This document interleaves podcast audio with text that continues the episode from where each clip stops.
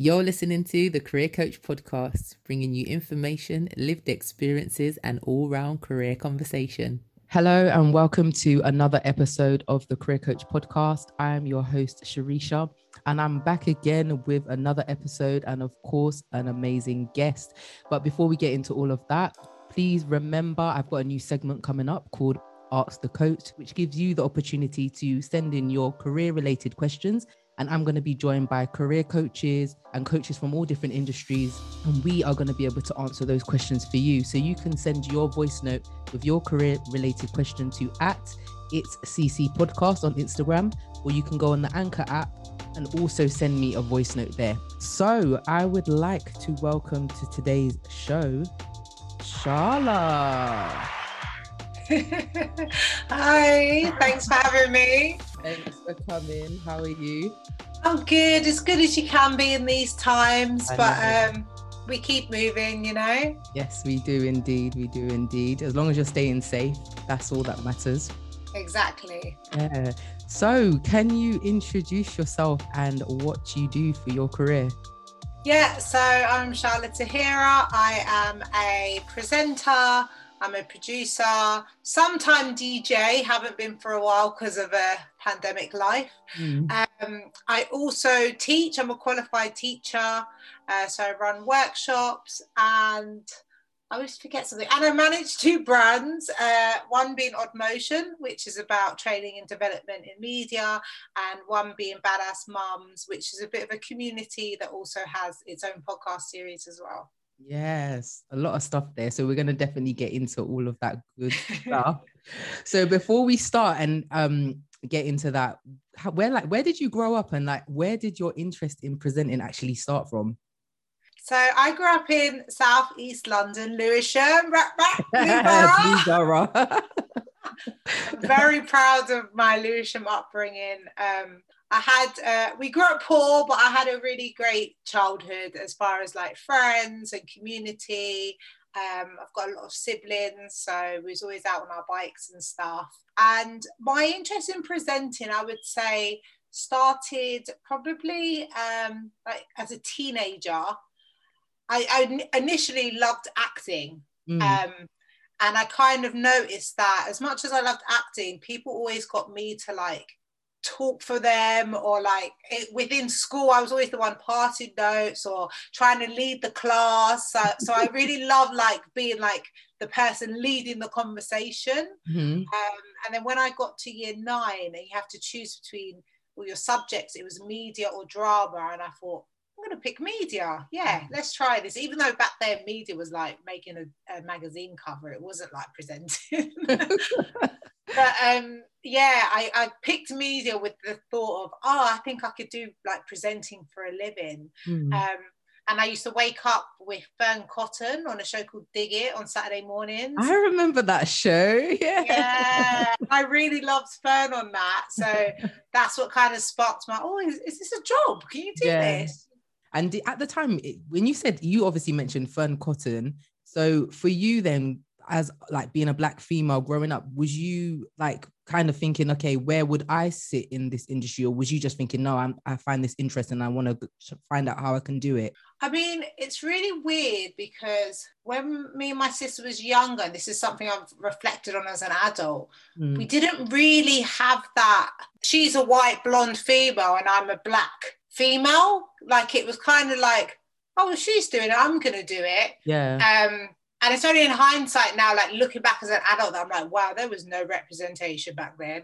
Mm. Um, but then as I got a bit older, you had like your Angelica Bell and your June Sarpong, and my mum loves Oprah, like absolutely loves Oprah. So I always grew up seeing Oprah. So it was weird that I didn't really make that link between oh, there's no one like me doing it. I was just like, I'm going to be the next Fearne, mm. even though Fearne looked nothing like me. Yeah, yeah, yeah. Yeah, a bit delusional. but then again, maybe just because you were so passionate that you didn't really see that as a, you know, an obstacle. Obstacle. Yeah, yeah. You know what I'm saying. So yeah, there's something about that as well. So like you obviously mentioned about your teaching career now. So other than doing media, did you study anything further to kind of develop your skills in presenting? So I never specifically studied like broadcasting. Mm-hmm. Um, even when I was at college, I studied performing arts, and then when I went to university, I studied drama, film, and TV. But it was while I was at uni, I did student radio, and that's where I was like, this is definitely my thing. Like i mean we was wild on that. I, would hate to hear about those shows. We used to be swearing and just playing dirty tracks and everything. But just like having a show, like a weekly show, and having a chat with the students and playing music, like I've really got a kind of like the they call it the radio bug. Yeah. And that's when I was like, okay, so if I was going to do presenting, I think this is my way in mm. radio and then also before that my mum says when i was younger i used to like host the talent shows in our family like in the front room. So any chance to kind of like lead the show like i was always up for it whether that like was in front of a live audience or like on the radio when i was at uni. Yeah. And even yeah. just like, like obviously you've mentioned from a child so obviously being a presenter involves a lot of confidence so would you say then it's something that really kind of natural instincts or if someone is introvert do you think they could if they had the passion for presenting get the skills and the ability to like start to develop that confidence in you know in front of speaking to people and that kind of thing yeah, it's a weird one. My dad is um he's Native American and he grew up in America and he's a typical loudmouth, chatterbox American. You know the ones you see on the train. You're like, oh, not everyone needs to hear your conversation. like, tone it down. So I definitely get that side of my character from him because my mum's a complete opposite. She's an introvert. He's a mm. proper extrovert. And the confidence thing's funny because I was always very confident meeting new people and talking to new people. And I'm very good at like adapting to a new environment. But mm. actually, self confidence in like my appearance and what I'm saying and like so my opinions and things like that that you'd assume a presenter has that's only I would say come to me in the last two or three years, and it even still is like an ongoing battle mm. with my self confidence. It's weird how I, if you put me in front of a thousand people, I'll happily talk to them, but then if you ask me like, what's what's the best thing about your yourself or what do you think about this i always second guess my answer and get a bit like mm-hmm. it's mm. about me now so my confidence is a bit smaller whereas when it's about someone else or showcasing something else that came really naturally to me mm.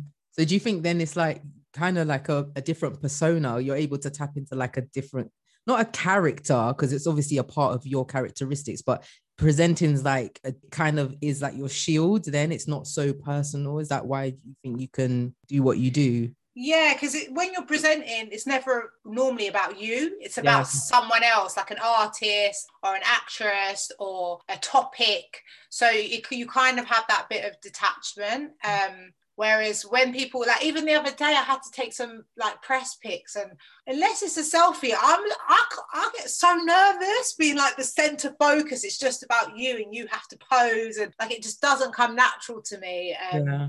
Because my self confidence has taken such a long time to build that that there's some presenters who are really self confident and it's mm. great, mm. but for me, that part of my confidence is still ongoing and yeah, I think whenever I'm in my presenter hat, it's always about what I'm presenting, not yeah. about me. Yeah, yeah. yeah. It's interesting that you say that because I guess the assumption is when you see someone on like TV or maybe doing events and stuff like that, you just assume, wow, they've got a lot of confidence. Like even just hearing that, because I guess a lot of people can resonate with that, that, you know, there's other things that we have as personal insecurities that we're still dealing with and we're building. Although the job that we might do may seem glamorous, that, you know, we're still human. And I think that's something that needs to be spoken about more, because especially with like the media and social media and all these things, you know, it can, um, it can affect people's mental health and stuff like that. Um, so it's nice yeah. to hear. Not that nice to hear that you're going through insecurities, but it's nice for you to share it because I think it makes you more personable to other people. They can relate to that. But you know, even when you talk about confidence, then what kind of situation have you ever experienced where, yeah, you felt very uncomfortable, whether you've been interviewing someone or in a position where you're like, mm, actually, yeah, this is a bit awkward and my confidence isn't, you know, 100% uh, oh, it always gets me really nervous when um, my guests, and this is again, this links to that self confidence, flip the interview and start trying to interview me, and I'm like, I'm not here to answer your questions. Leave me alone. Or like with male, uh, more like in the music industry, male artists when they start like trying to overly flirt. Like I don't mind a bit of banter, but like overly make sexual comments and things like that. Or I see mm-hmm. them like as I'm walking in to interview them there, they're sizing me up, and I'm like, oh my god, like I have to sit down and be professional with you. Yeah. Um. So yeah, just uh, things I think more relating to being a female presenter. I've had little struggles where I'm just like, you are coming for me right now, and I'm just trying to be professional and do my job. Leave yeah. me alone.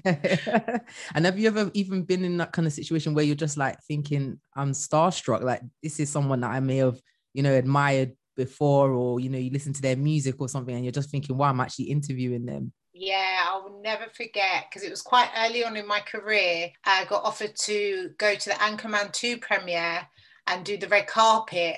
And Meagan Good! Really? Meagan Good! I got to interview and as she came over i was like hi meagan um, and my interview was trash with her. It was trash, but I didn't care because I got to meet her. I've grown up watching her on all the movies. Mm. Um, and like as a black female seeing her, because obviously with the cast of Anchorman 2, it's not that diverse. So mm-hmm. it was really funny. Everyone really wanted to interview the other guys, and I was like, no, Meagan, Meagan. Um, and she was so lovely as well. Like she was really like humble and like I, I remember leaving there. I was like on cloud nine. Like mm. life was made. If nothing else had happened for me after that, it would have been fine because yeah. To... And then just another one, Marlon Wayans, uh, because I grew up with like my wife and kids and the Wayans mm-hmm. brothers, and he again he was such a nice, humble, funny, like genuinely funny guy, and it was just nice to kind of meet someone who I've seen as like a, a, real celebrity. Yeah, yeah. Sitting down having a normal chat with me for an interview. So yeah, those are my two like standout moments. Yeah, yeah, yeah. That that must be actually kind of um a bit nerve wracking as well. Like when you get told like you're going to be interviewing this person, like how do you mentally prepare for that? Like especially if it's someone that you you know you like yourself. Yeah, I think always afterwards I will tell them that I by the way I'm a massive fan. Like I'll get through the interview and I'm a massive fan of yours. But I think for me it's exciting because it's it's like a bit of a dream come true. It's this person who you've been watching for so long and you finally get to ask them all these questions that you've had um, I still don't forget like the listener in mind, like what does the listener want to know? But if I want to throw in the odd personal question that I'm like, I just need to know this because. I've seen you for so long, um, I'll definitely ask that. And even with like UK artists, that's happened sometimes. Uh, where it's like, oh, I've been listening to your music for ages, and now I'm actually sitting down and talking to you about this lyric that really touched me, and yeah, it's it's really nice. It's yeah. nice. I think just be prepared because once you really research when you're going into an interview, even if you're nervous, you will still do a good interview because mm. you know what you're talking about. Yeah, yeah, yeah. Preparation is key. It is, mm. yeah. You're listening to the Career Coach podcast, bringing you information, lived experiences, and all-round career conversation. One main thing, obviously, with presenting is you're you're using your voice. So how did you like develop the clarity and the way you speak especially with radio? Because we can't see you. Well sometimes obviously now people use visuals and stuff but obviously radio predominantly is just your vocals. Like yeah do you actually have training vocal training or anything like that? Um so i've recently just like been working with a voice coach but that's more for like voiceover work. Okay. I think the main thing with presenting is uh, finding your natural energy level. So when I first started, everything was like so amazing. Like, I used to talk up here like all the time to the point where there's no there's no light and shade. Like yeah. there's no variety. Yeah, you can't be excited about everything all the time. Yeah, yeah. So I think it's about finding your natural level of energy. Um, and at first, that was I had to stand up. Two hour shows. I had to stand up for the whole show because Otherwise, as soon as I sat down, I would feel, I would sound really like flat. Mm. So it's finding your natural energy level to where you're still engaging, but you're not shouting or you're not like over projecting. I think that's one important thing. And listening back to yourself. I used to listen back to, for the first, I used to do five shows a week, two hour shows, and I used to listen back to every single show and like really?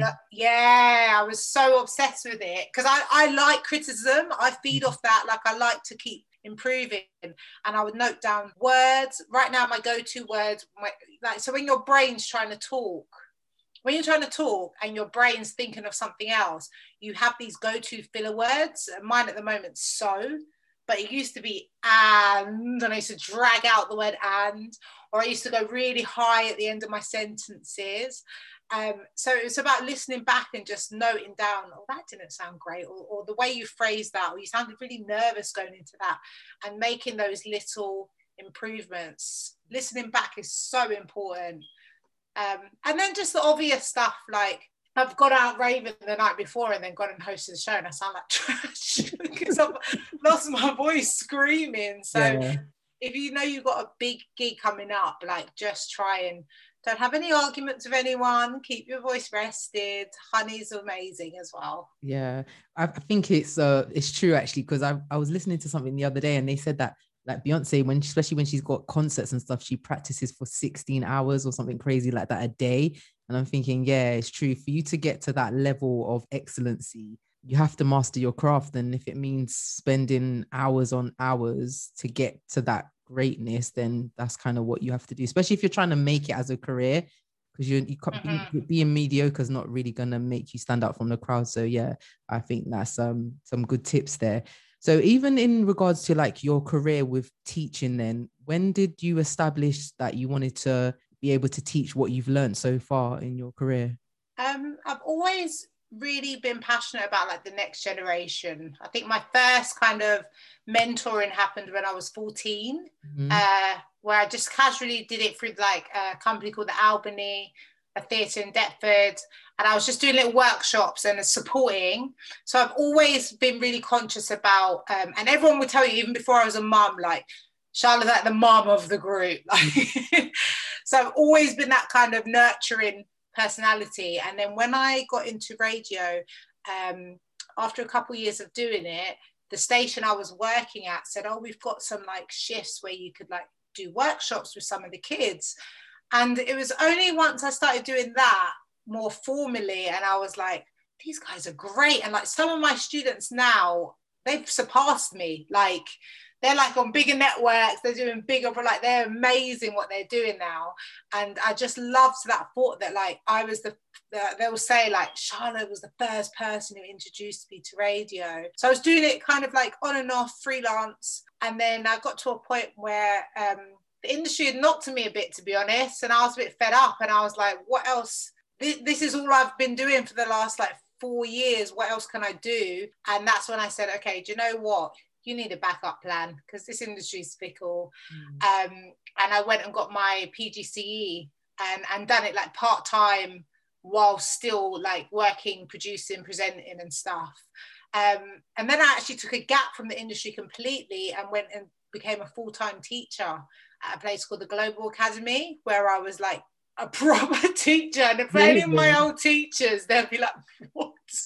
what is she doing teaching? But just shows when, when you're passionate about something. I was teaching radio. So when you're passionate about teaching and passionate about something, you can do it in any sort of way. Yeah. And so I did that for a couple of years. Uh, like literally that was my nine to five parents' evenings. It was wild.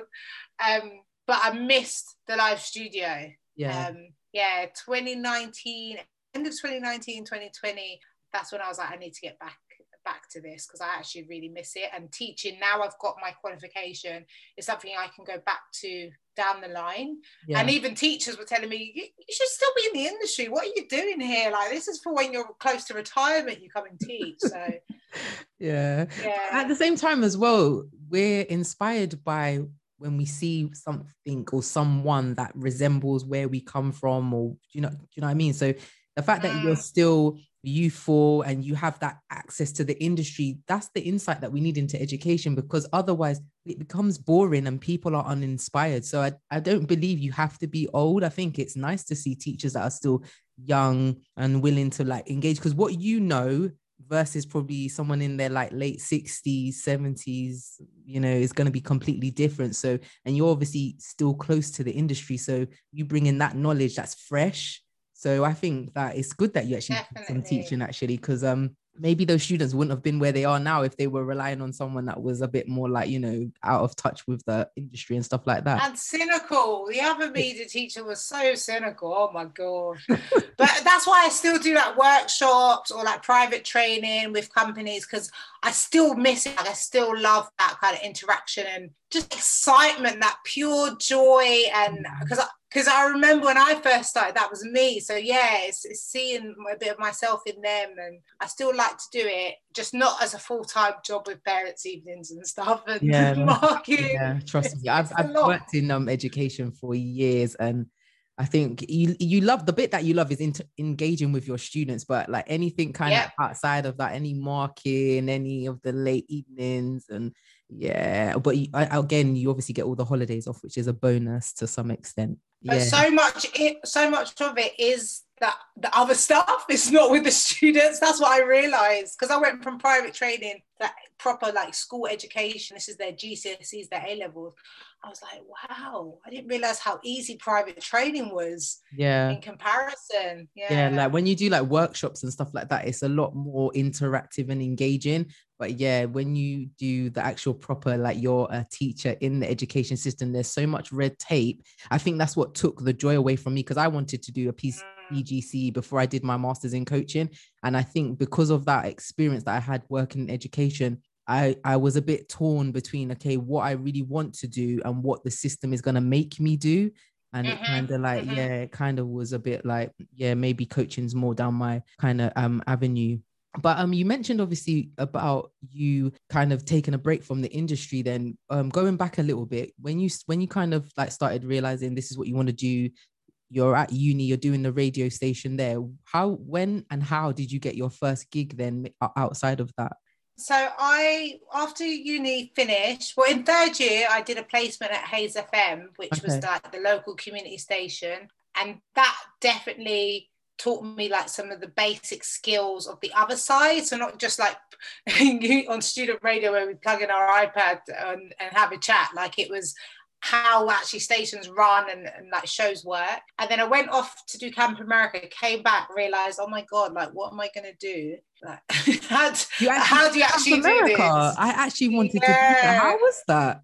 Awesome, mate. It was like the best summer of my life. If you like working with children, because otherwise you'll hate it. Yeah. Because yeah. some people wanted to do it just for a holiday, and it's not a holiday. Like it's not. but it was like in the top three summers of my life. Like such a great experience. Um, the culture shock, even even like just missing home and really appreciating like my comforts that I never realized because I'm so many people get out there. I didn't realize that you could ever feel like homesick. Like mm-hmm. even that was like a big eye opener. And yeah, just working with I, I went to an underprivileged camp. So I really wanted to work with like the gritty kids like me, but in America. It was really great. Hmm. I would still go, go do it. Oh uh, yeah. Listen, go and do I, it. I don't know in my grown age now I can do Camp America, but it's long days. It's yeah, long days. That's I did, I did. I did want to do it when I was in uni at, at one point for a gap year, but just that uh, you know sometimes when you're just not around or you're not confident enough to go abroad by yourself, I, I yeah I didn't really get to do it, but yeah you know I'll live through you. So I did that and then I came back and I was like, how am I going to actually, while I was out in America, I realized this is definitely what I want to do, radio. Um, and I came back and I was like, oh God, you don't even like, none of my family work in media. I had no connect, I didn't know where to start. So I just literally started Googling stuff. Mm-hmm. Um, and I've seen, so the first place I went to was a station called Choice FM, which used to be my favorite station. It's now Capital Extra. Yes. And the timing, like I came back in September and October, they had this project called Music Potential, where you kind of go for a day workshop and you get a taster in the experience. Like that, workshops are everywhere now, but back then this was like quite rare. Mm-hmm. And so I went to this day workshop, and I remember I turned up like half an hour early. I sat at the front of the class. I was really proactive. And at this workshop, I met two people one was a guy called Ray Paul, who actually helped launch 1Xtra, Um, and he was running the workshop. And the other was a DJ called Moxie, who had a show at the time on Represent Radio. And she was like, "Oh, you live local?" Because it was it was at the Albany in Deptford. So, you should check out Represent. They're only in Peckham. And I was like, "What? Oh, okay, yeah." Mm-hmm. And so the, the two moments, it was just a day workshop, but this is why like being proactive and initiative is is such a thing if you want to be successful in this industry because Ray remembered me um, and recommended me to be advanced onto like the week workshop where we got to network with so many more different industry people and get more experience.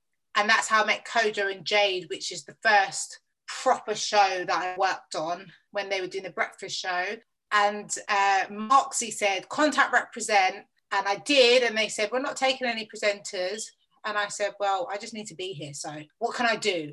And they said, You can be a broadcast assistant, uh, which is basically like the equivalent to a runner in film. You okay. just kind of make notes, do research, like really menial tasks. But I was mm-hmm. like, I just need to be at a station. So I'll do anything. And that was like the, the kind of first pebble in the pond that set the ripples off mm. that then I stayed there for a while. Broadcast assistant. Eventually, they had a show slot open up that I demoed for. Um, I started doing more like advanced stuff, so moving up between that broadcast assistant to that assistant producer, producer role. And then when I met Kojo and Jade, they were like, "We need an assistant on breakfast." And at the time, there was no money. This was back when you could do four months work experience and not get any money. Yeah. Like, before the laws came in. so I literally spent four months getting up at like 3.30 in the morning, finishing at like 11 in the morning in central London, rushing to then Queen's Road to do a lunchtime show, 12 till 2. And eventually the producer on the show goes, I can't do this show without you. And I know you're going to give up eventually if we don't start paying you. So uh, I got my first proper like industry job contract. And it was amazing because at the time I was bartending in the evening. So I was doing like these mad 16, 18 hour days, like 5 mm-hmm. days a week. But it did pay off. I remember the day I gave him my notice at the, the All Bar One in London Bridge, and they're like, "Oh, you have to do this radio thing now," like mocking me, and I was like, "Yeah, I am." Yeah, yeah, yeah. but it was it was a graft. It was definitely a graft. That four months was like probably the most four intense months of my career. Luckily, I didn't have children then, so I could sleep in between yeah, like, yeah. on weekends. But it was a struggle. But I think that first step was just me being really proactive about networking. When in that situation, making the most. It's all good going to like workshops and stuff, but if you aren't at the front, if you aren't talking to the people organizing it, if you aren't seeming really passionate, then you're just someone else attending the workshop. And I think yeah. that's what people forget. They go, Oh, yeah, I've been networking, but nothing's happened. But who did you actually speak to? Mm. Or or what did you do to make yourself stand out in that environment? And I think that's what people forget to do. Yeah. And as you know from our earlier chat, I love meeting people. So for yeah. me, that bit was easy. and I think um, what you said about the grinding for four months, that's a lot of time to have to go to another job and bartending. That's quite late shifts, right? So I'm sure your sleeping yeah. pattern must have been crazy. But like, how, what was your motivation? Like, what what went through your head mentally that was like, no, I need to keep going? I think it was that that child back going back to like when I was a child and being oblivious to like oh, even though she's not a black woman doing it, I can do it. I was a bit oblivious to the fact that like like in my head, I'm going to be the next big presenter soon. So this is temporary. I'm having to do this right now to get the experience. I, mean, it didn't happen as quick as I thought. That was back in 2013. but at the time, I was thinking, I'll do this for six months and then I'll be the next big presenter on Capital Extra. yeah. you know what I mean? Like my motivation was like, this is only temporary. It's gonna yeah. all pan out. It did take obviously, as you know, a lot longer than that, but at the time I was really oblivious to like how long it was going to last for, and because I was just in the motion of it, I it kind of just became my normal life. Yeah, yeah, yeah. And do you remember how much you got for that first check from them? It was, I weren't that much, you know. I was only it was so I got paid ten pounds an hour, but I was only contracted to do four hours, so I was only earning about forty pounds a day. But because I live with my sister, that was okay because a week that would have been like what just about 200 pounds a week. Yeah, yeah. So back then when i didn't have like big expenses it was enough for me to like pay for my travel have my yeah. lunch you know that kind of stuff. Yeah the day-to-day stuff. But i think that's important yeah. though in especially with um kind of how things are now. We you know sometimes we can be chasing money but ultimately you have to also put in the hard work before you see the fruits of your labor. And i think mm. probably the day and age that we're living in it, it seems on the surface that things are happening a lot quicker than they are but in reality like speaking about your timeline we're in 2021 now versus how many years ago was that? Do you get what i mean? But if mm. someone sees you now they'll just think oh yeah she's doing well. She's but they don't know the history. And i think that's important for us to always be mindful that nothing happens overnight as much as we desire it to. The reality it is not going to be and we shouldn't be disheartened when we don't see things happening. I think it's just having that kind of mindset to be consistent because you just don't know when your lucky break's going to come. And that day yeah. that you give up could have been the day that that opportunity would have met you. So um just to like stay encouraged on the path that we're all on.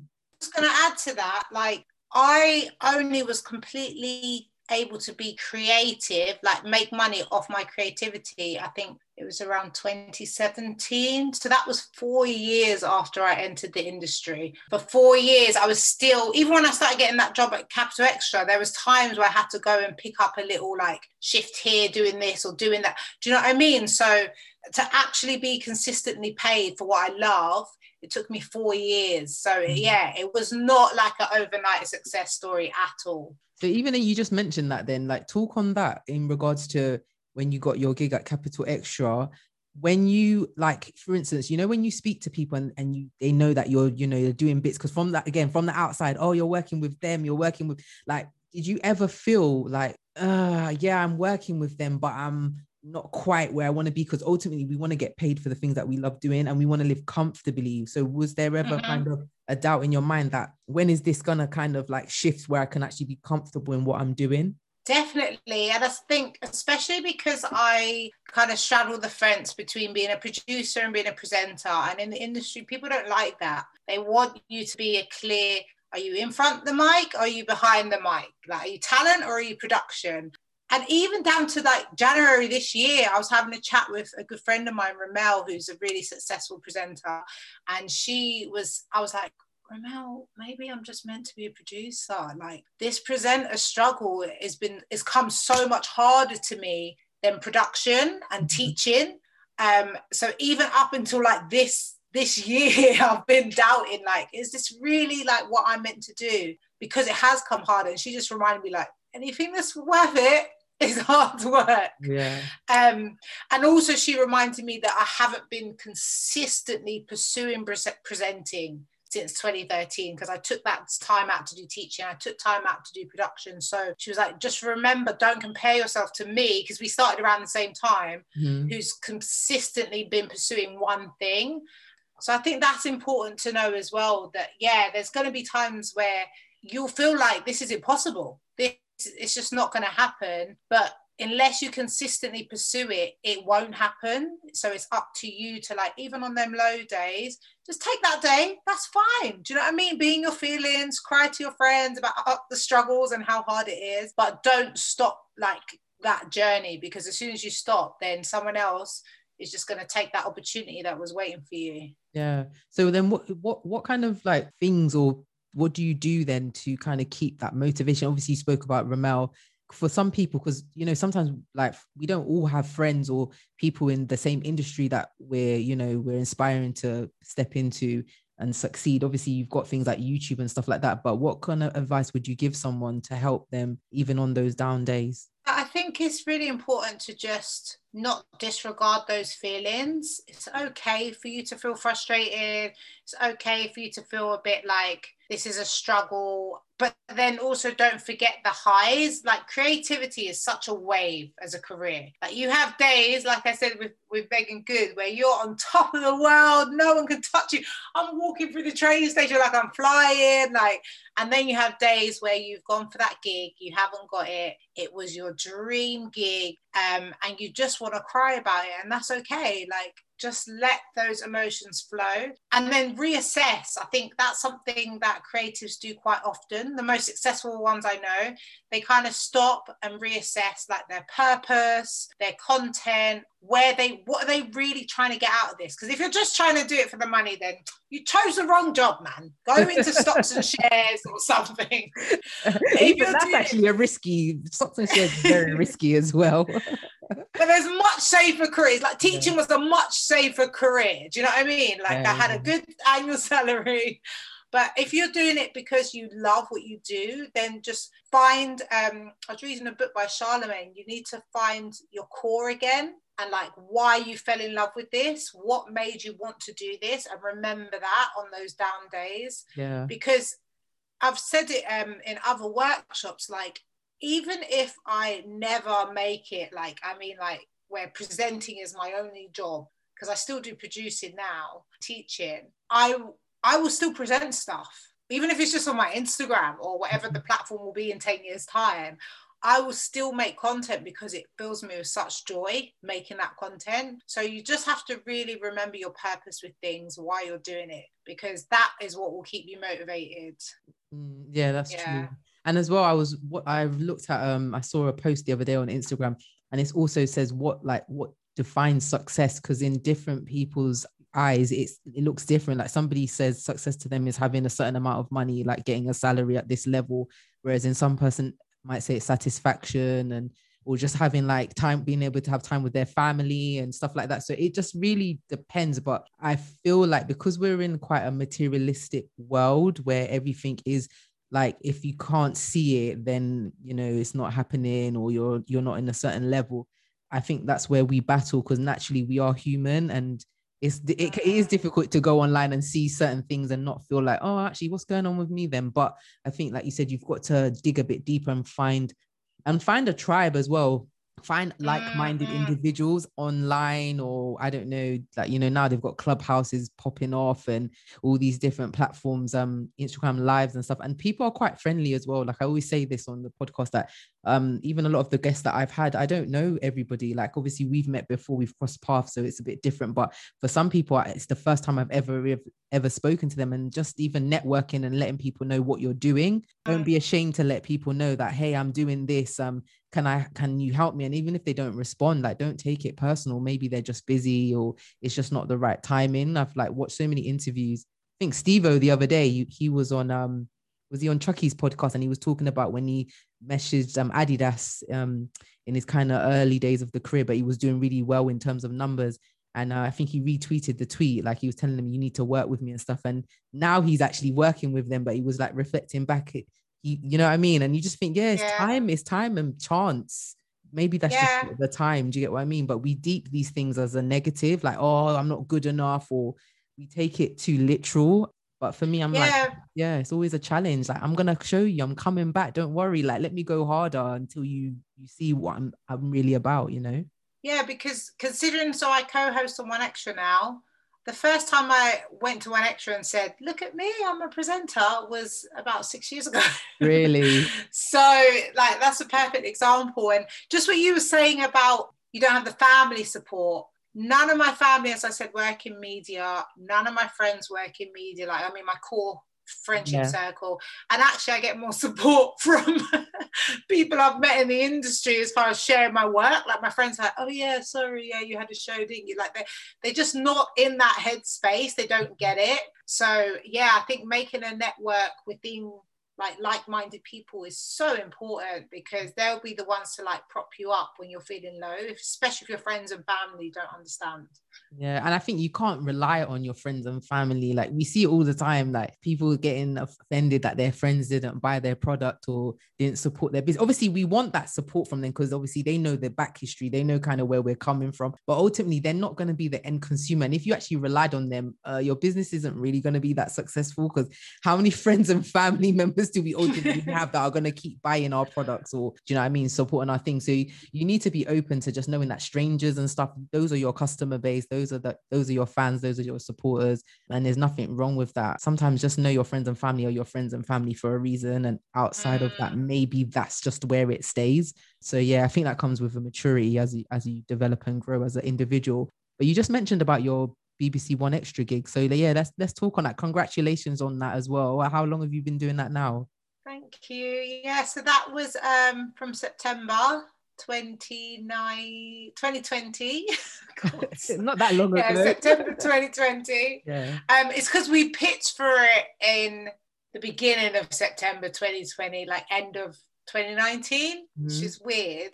And uh, what you're talking about about timing, I pitched for that show to be a producer on it because of my experience working with the demographic as a teacher and the the production company and the network. So 1Xtra and the company who make the show were like we feel like this needs a female voice on it and you've got experience. So, so it was so mad that like this opportunity presented itself. I was like oh great i can produce a new type of show. That should be fun. And then within just like taking a chance on doing something new a massive presenting opportunity came off the back of it. So yeah, I've been doing it since September 2020. Um, i have got I think two weeks left before I go on maternity, and it's been amazing. It's it's so different to anything I've done before because I've normally done really like entertainment, pop culture type content, and it came at a good time because obviously, as we know, 2020 was a hard year, mm. and that was definitely a um, a moment for me to reassess like do I really care about the Kardashians? Do I really care about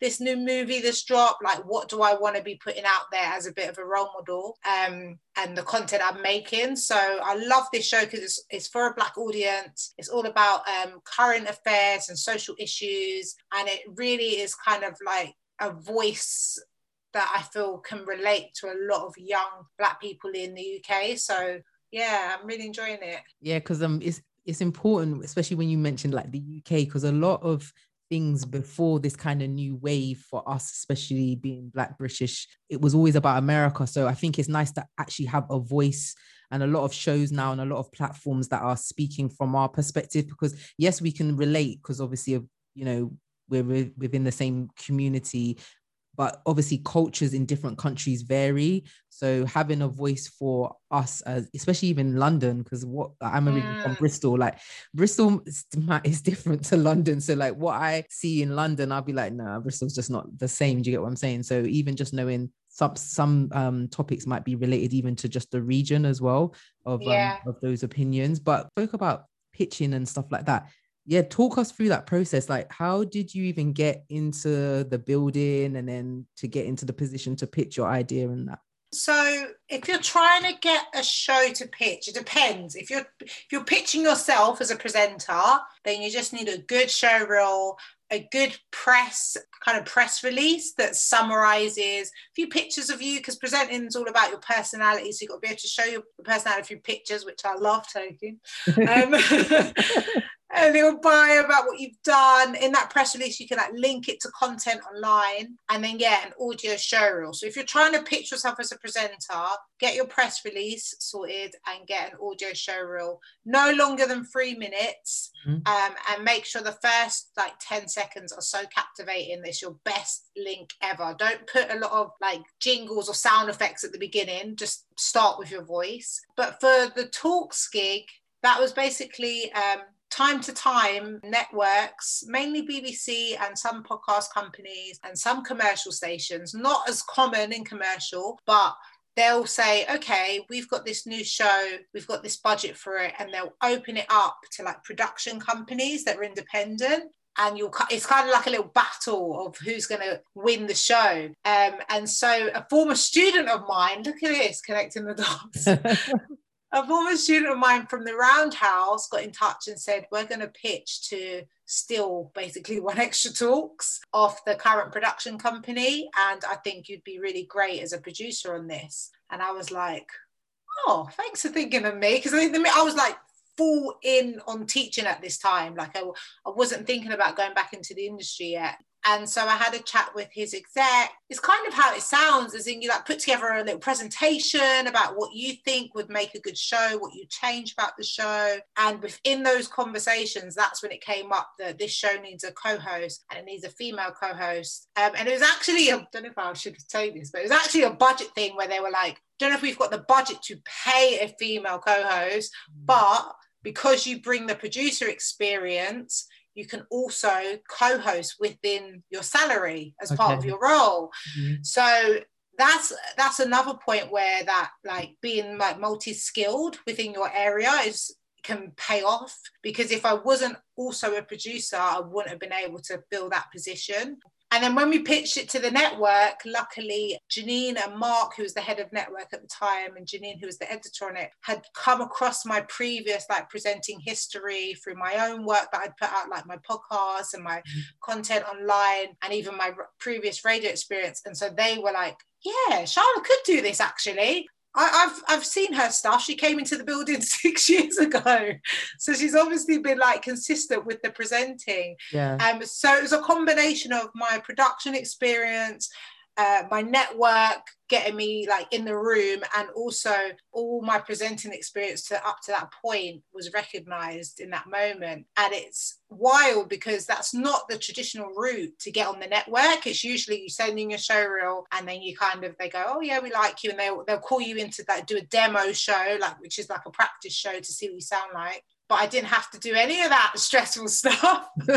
I just convinced them that I was good enough to like produce it and present it, which is amazing. I see. That's when your network is your net worth, because that's where yeah. that came into place. Who you know as well, sometimes, especially in uh, these kind of industries, it's good to be it's good in life to be good with people because you just don't know where someone's going to be tomorrow because imagine if you was a teacher and someone was like mm-hmm. that horrible teacher and you wouldn't have even known that that student could have been someone to help you later in life so there you go definitely yeah. something someone told me in my first few months working in the industry is be nice to the intern, be nice to the security guard, be nice to the cleaners, because you just never know. Like my student literally got me in the room yeah someone who i was teaching and i've seen it even like with uh, capital extra the intern at capital extra became the head of the station at capital extra wow. and imagine if i was like oh i don't need to impress him we're on the same level he's not yeah. going to do anything for me do you know what i mean so yeah. just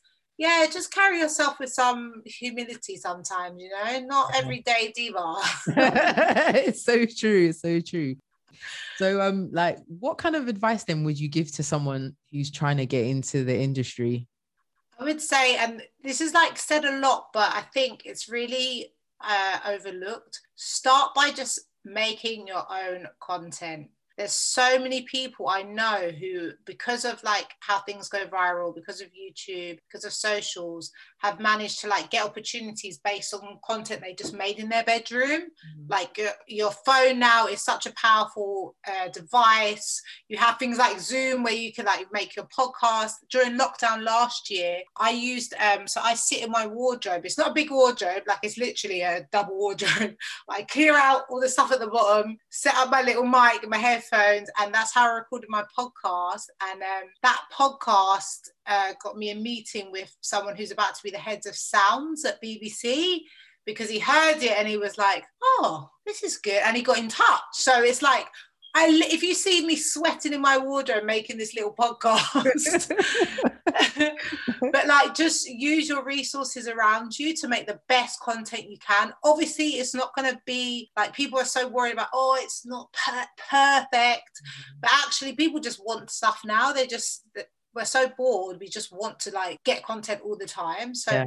the, the first one would be make content. The second one would be also look at the kind of the brands you envision yourself working with and look at the type of content they create. Do you know what I mean? Because there's no point you thinking, oh, I'd really love to work with um, Vice, and then you're doing really fluffy kind of daytime entertainment, like E4 content. So yeah.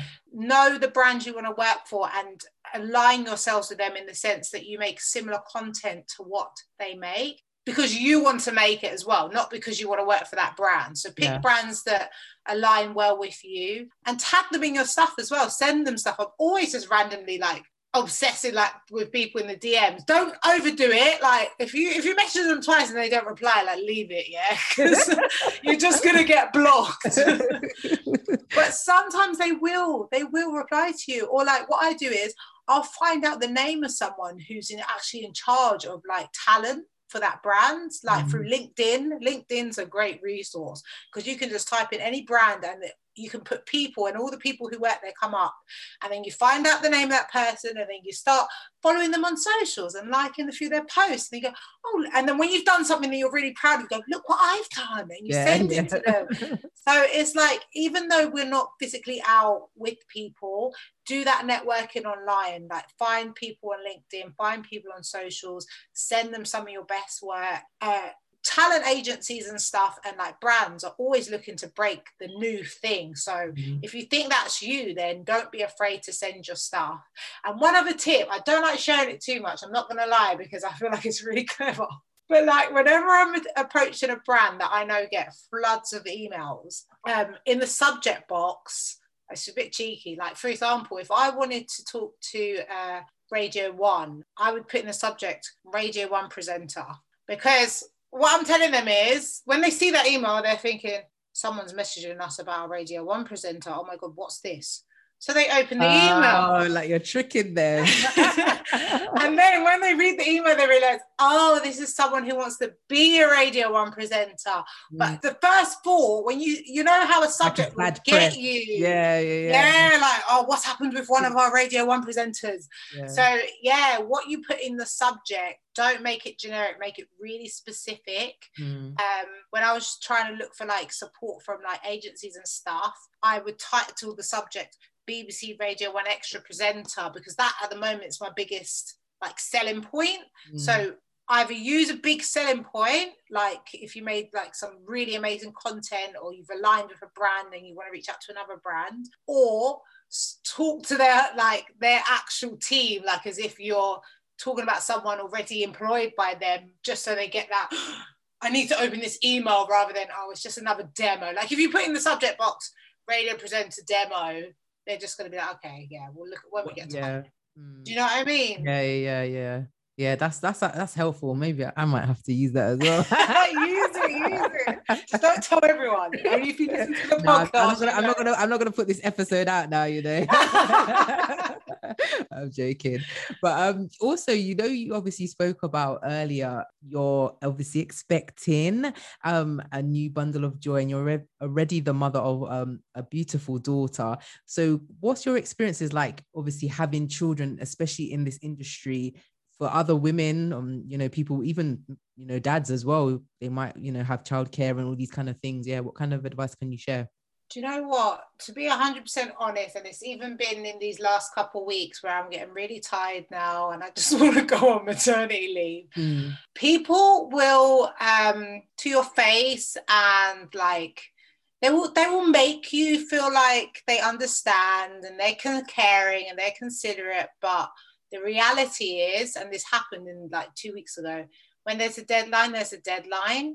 And if you want to prove that basically being a mom isn't going to impact you as an employee or as a talent or whatever it is, mm-hmm. you have to just like sometimes make sacrifices that make you feel like a terrible person sometimes. Like there's days where I've been in my like little home bedroom office all day and I haven't seen my daughter and she comes in and she's like, Mommy, what are you doing? And I feel horrible having to be like, I'll go away, I'm doing this, I'm doing that. But like I'm thinking of the long-term goal. Mm. Like, I don't want her to have to do that when she's a mom. I want her to be so financially stable that she can choose, oh yeah, I'm going to take my maternity from when I'm seven months and chill and not worry about it. So there's just a lot of sacrifice. There's a lot of mum guilt. There's a lot of people, even parents, who I think, oh, you should understand your parent who don't understand. Mm. Um, and they have the industry so cutthroat and so competitive that they have their agenda. And you being a mom or being pregnant is just impacting what they've got to get done. Mm. Um, so it hasn't been easy. I think definitely make the most of time off and be really strict with your time off because it's really easy and um, this type of industry that's almost as like a 24 7 machine. You get emails at four in the morning to just always be on alert. But mm. actually, mm. I put my foot down outside my working hours as far as no, I'm not working. Like, I'll get back to you when I get back to you. And I've had, I've had uh, line managers call me because I've not responded to an email and I'm not at work. And I'm like, I'm with my child, sorry. Yeah. So boundaries. Do yeah. set those boundaries, but also know that when there's like really high intense deadlines or crunch periods, and you'll know, you'll know because you know your job, sacrifices will have to be compromised a little bit of your time if you want to keep moving up. And I did find out I'm getting a pay rise, so it was worth it. um, but like, yeah, you just have to kind of come into it knowing that you may you may have some mum guilt and you may have to make sacrifices, but know why you're doing it. As long as you mm-hmm. know that it's because you're trying to provide something for your children, for their future, then that will kind of keep you going. Because it, yeah, it, it, does. It really gets me sometimes. I'm like, oh, I, I thought I'd be such a more full on mum, and actually, I'm quite. A, my life's quite. What's that word when it's like all in little boxes? I've had to do that, and it's it's harder while she's younger. I think as she gets older, it'll be easier because my work all around her school timetable. Mm. But right now, pandemic, she's not in nursery, she's Home at school. home. Yeah, I'm so blessed that like I have a husband because there's mums out here doing it solo. Yeah. Um, so to, I salute you, mums, because wild. I don't know how you do it. Um, at least I have someone I can kind of work in shifts with. Yeah, yeah. Um, that support system. Mm. But just try find that balance. It's not easy. It's not easy. It is. I'm still learning, and I'm about to have two. So have to do more juggling acts. More scheduling. Just try and find yeah. some balance. But yeah. do you have that kind of that FOMO feeling, like that fear of missing out now that you're gonna have to step back into like you know being a full well you're a full-time mom regardless but you know you're you're not going to be working for a little while. Do you does that go through your mind or do you just feel like it is what it is? Like when i go back i'll that's you know i'll get back on with where i like stopped. I had it a lot worse with River, my daughter, now than I do this time. This time I'm like, I am taking a chill. Like I've even debated about if I'm gonna like on socials, you know, people go, be right back. I yeah. don't expect nothing from me. Like, so I don't even have that pressure. Delete the apps off my phone. Because with River, and it was partly because of financial reasons, and now I'm a bit more stable. Mm-hmm. But three days after she was born, I went and filmed something. Mm. I was at the house for like three hours. I breast pumped all my milk for her.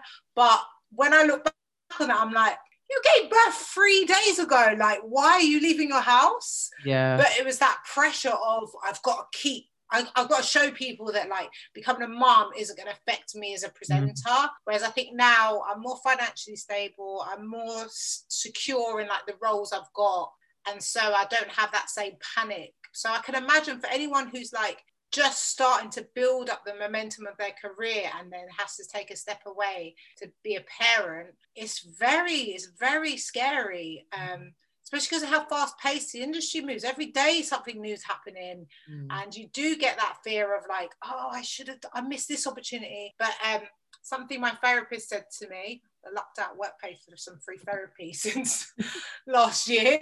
But um, something she said is like your industry, there's always opportunities. That's what we have to remember. Mm. So you may miss out on an opportunity that to you seems like the dream opportunity, but don't think that's going to be the last one because you was being a parent. So yeah, trying to keep that in the back of my mind as well. Yeah, that's actually a good point. I'm gonna use that myself because it's true. You always think that's gonna be the opportunity of the life of your lifetime, and then that's it. Once that door closes, like life is over. Um, so yeah, it's mm. true. And the world is ticking, even in COVID, like people are even people's successes are happening now. And probably if we was all out, some people wouldn't even be where they are right now. Like when you think of some people's YouTube channels are taking off because mm. everyone's at home and podcasts and all these things. So yeah, um, it's true. That's actually a really valid point. I wanted to speak on you said about your um, podcast and also you're the founder of Odd motion so could you just like tell us about those things and where people can you know find it yeah, so Odd Motion was born from Shahlaa Discovers, which was like a showcase um, and feature I used to do my radio show, which was all about putting on new talent. And then I kind of combined that with all my teaching experience. So it's like an online service. Um, it's for people who basically want experience, aren't maybe in the age bracket to get like free training, don't want um, to do like a big 10 grand a year uni course, but need like some proper expertise services. So it's everything from like a one-to-one consultations. There's like videos on there that you can read, like training videos, and then you get like a chat with me afterwards. PR services. So I've just finished like one of my clients' press releases. Um, and it's all like a I've really bared in mind like the cost of these things. Mm. So on average, if you're an artist, to get a press release, you're gonna be paying like two, three hundred pounds. I do it and I send it out to my networks for like, I think it's 40 pounds or something. So I'm really conscious of like just not giving away my time yeah. because I don't have much of it, but also being really considerate of like, I know what it's like starting out and actually 40 pounds is like just about affordable. Do you know what I mean? Yeah, so, yeah. so I've took that into uh, consideration. And I also do a lot of just free workshops and panels and stuff anyways that you can always check out. I always promote them on there. Uh, but it's if you want really one-to-one time with me to like on a specific skill within radio. We've got a big team so there's like i focus on like the radio and the music side of things. Then i've also got like a whole team dedicated to visuals like film and photography and stuff. So there's like lots of good stuff if you want to get into media. Yeah sounds good and then Badass Mums is just a passion project that formed off the back of me being a working mum. Uh, we've built a little community. It is now a private page because I post a lot of children on there and there's too many weirdos in the world. Yeah. But um, the podcast is public and then we try and post as much content as possible to kind of like motivate our mums. But you'll see it's I'm a working mum, so it's an inconsistent page, but it's always like love on there. There's yeah. always a lot of love from the community on there, and from like things I post. It's always to really just encourage and motivate uh, working mums. Yeah. So, what are the socials for those those projects? So, Badass Mums is at Badass Mums with a U because we're, we're in the UK. Mm-hmm. And uh, Odd Motion is at Odd Motion Media, or you can go to oddmotionmedia.com. Okay, so yeah, guys, definitely check that out. There's some useful resources there. And just on a final note, then, if you was to give your younger self any advice, what would it be? Definitely to just have more self confidence um, I think people look at me now and they're like, yeah, she's so confident. And I get loads of compliments about my hair or whatever. But I think growing up, I was such a tomboy. So I had a lot of uh, people always commenting on my appearance a lot, a lot, especially because I had a lot of brothers. People just thought I was like the seventh brother. Really? but I wasn't. I was the, the first daughter. Um, and I think I really let peer pressure and people's comments um, as a young female get into my head a lot and it's it's only been in the last couple of years with like working on myself that I've found my own beauty in myself. And mm. it sounds a bit shallow, but actually, when you feel self confident, like everything else kind of just falls into place. Mm. And I think that's important. And then one other thing, I'll make it quick comparing yourself. I talk about this a lot on my Instagram. Like, I I'm really bad at comparing myself to others. And I think that links to the self confidence to just like own your source. Like, don't worry, you're unique. You was here on this planet to be you. So don't compare yourself to anyone else or anyone else's journey because we're all individuals. Yes, that was a word. I have to give you some clicks there. that was definitely Thanks, a word. Yeah. So, guys, it has actually, before we before we end, no, where can we find your socials? Because if any, obviously, I know you're going on maternity, but just in case you've got some time and people want to send you some like questions about stuff, where can they find you? Yeah, everything is at Shahlaa Tahira. Uh, you probably won't be able to spell it, so I hope it'll be in the description yeah, somewhere. in the description, don't worry. But it's all at Shahlaa Tahira. Um, and yeah, even though I'm going on maternity, ironically, I've filmed some stuff that's going to come out while I'm on maternity. Okay. So there will be things up there, but don't be fooled. I am like in pajamas breastfeeding and changing bumps. You'll be probably using an app or something that will just pre-schedule your post, right? Will, you be doing it? I don't even know if I do that. I don't know. but you'll be seeing me tagged in stuff. okay, okay, okay. Fair enough. well, guys, don't forget you can find me at it CC podcast on Instagram. I do have Twitter. I'm not really good with Twitter, but on IG I'm active, so you can definitely find me there. Don't forget to follow the podcast on all known streaming platforms and also for a chance to be in the upcoming episode of Ask the Coach, you can send me your career related questions. So be sure to keep checking in. Got some more guests for you, more tips and advice. So, guys, until next time.